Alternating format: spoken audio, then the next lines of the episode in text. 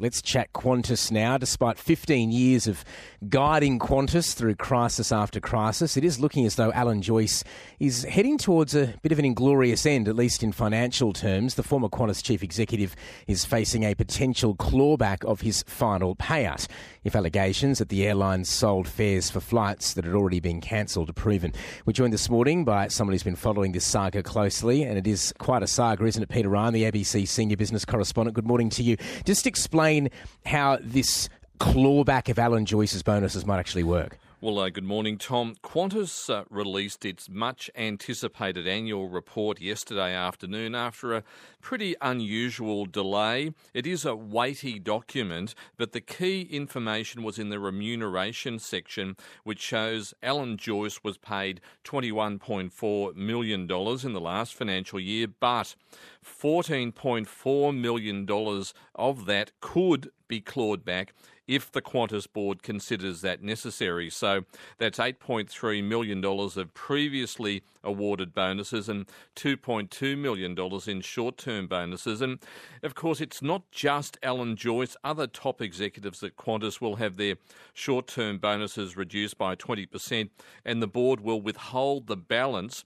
uh, because of the customer and brand damage, and they're waiting on the outcome of the ACCC's uh, legal action. Now, there are some very big ifs here. The big one is the ACCC's allegations that Qantas sold flights for fares that didn't exist. These need to be tested in court and the status of the bonuses for Alan Joyce and Qantas executives hang in the balance. But at the very least, Alan Joyce loses $500,000. So that potential docking takes Alan Joyce's golden parachute down from what might have been $24 million to a potential $13 million. But as I said, a lot of very big ifs. Still pretty hefty, though, right? Uh, now, this isn't just about Alan Joyce, though, Peter. What about Richard Goyder in the uh, role as Qantas chairman?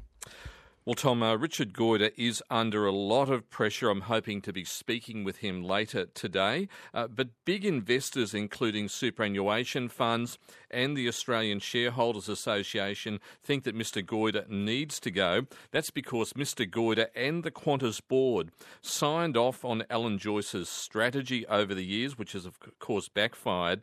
And uh, separate to the ACCC action, there's last week's High Court ruling that Qantas unlawfully sacked 1,700 ground workers at the height of the pandemic. So there are some very big questions for Richard Goyder and the Qantas board to answer. Yeah, uh, good luck with that interview this afternoon, Peter. Now, just away from Qantas, the US Federal Reserve, I just want to ask you about that. It's left interest rates on hold. This decision came down overnight, our time. So, uh, what does that mean? Is the inflation emergency over? Oh, far from it. Uh, this morning, uh, the federal funds rate has been held steady, and you'd think that might be good news, but the Fed's uh, chair Chairman Jerome Powell had a sting in the tail that rates could stay higher for longer throughout 2024 and that there could be another rate hike in store before rate cuts can be considered, given that inflation is still well above the Federal Reserve's 2% target. Here's what Jerome Powell told reporters a few hours ago.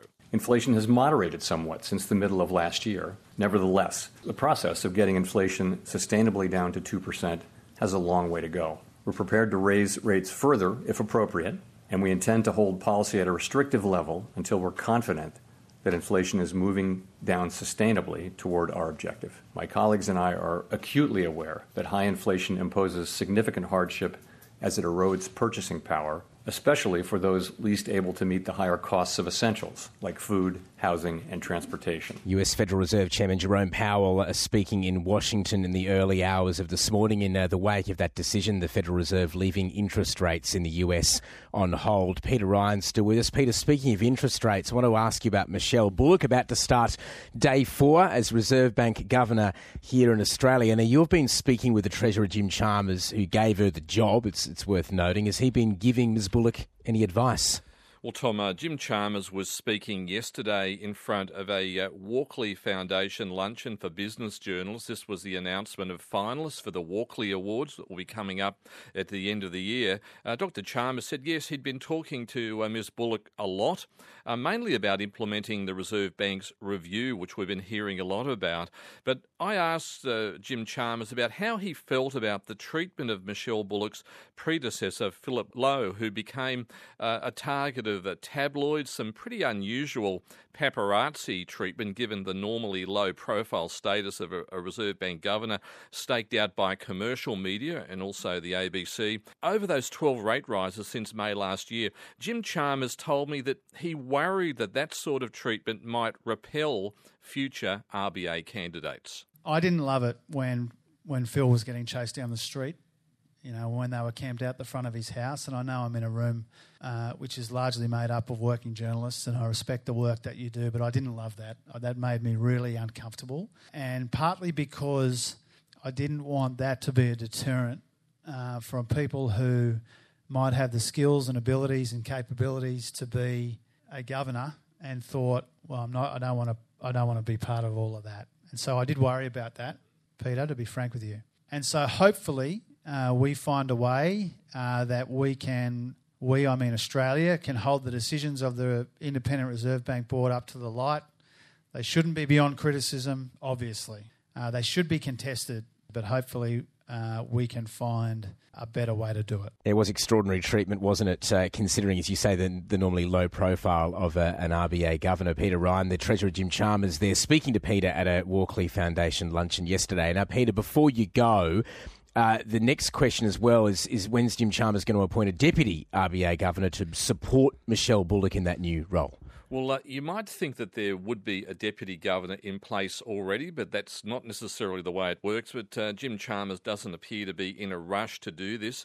Uh, he says that he's still interviewing candidates and actually uh, spoke with one potential yesterday before that uh, Walkley luncheon. Uh, but Jim Chalmers says there's a bigger, bigger focus on getting the right person in place, particularly as that important Reserve Bank review has to be rolled out and implemented. but getting that person there, the deputy governor, is going to be pretty important, who, after all, will be a heartbeat away from RBA Governor Michelle Bullock. Okay, Peter, thank you as always for joining us. The ABC senior business correspondent, Peter Ryan.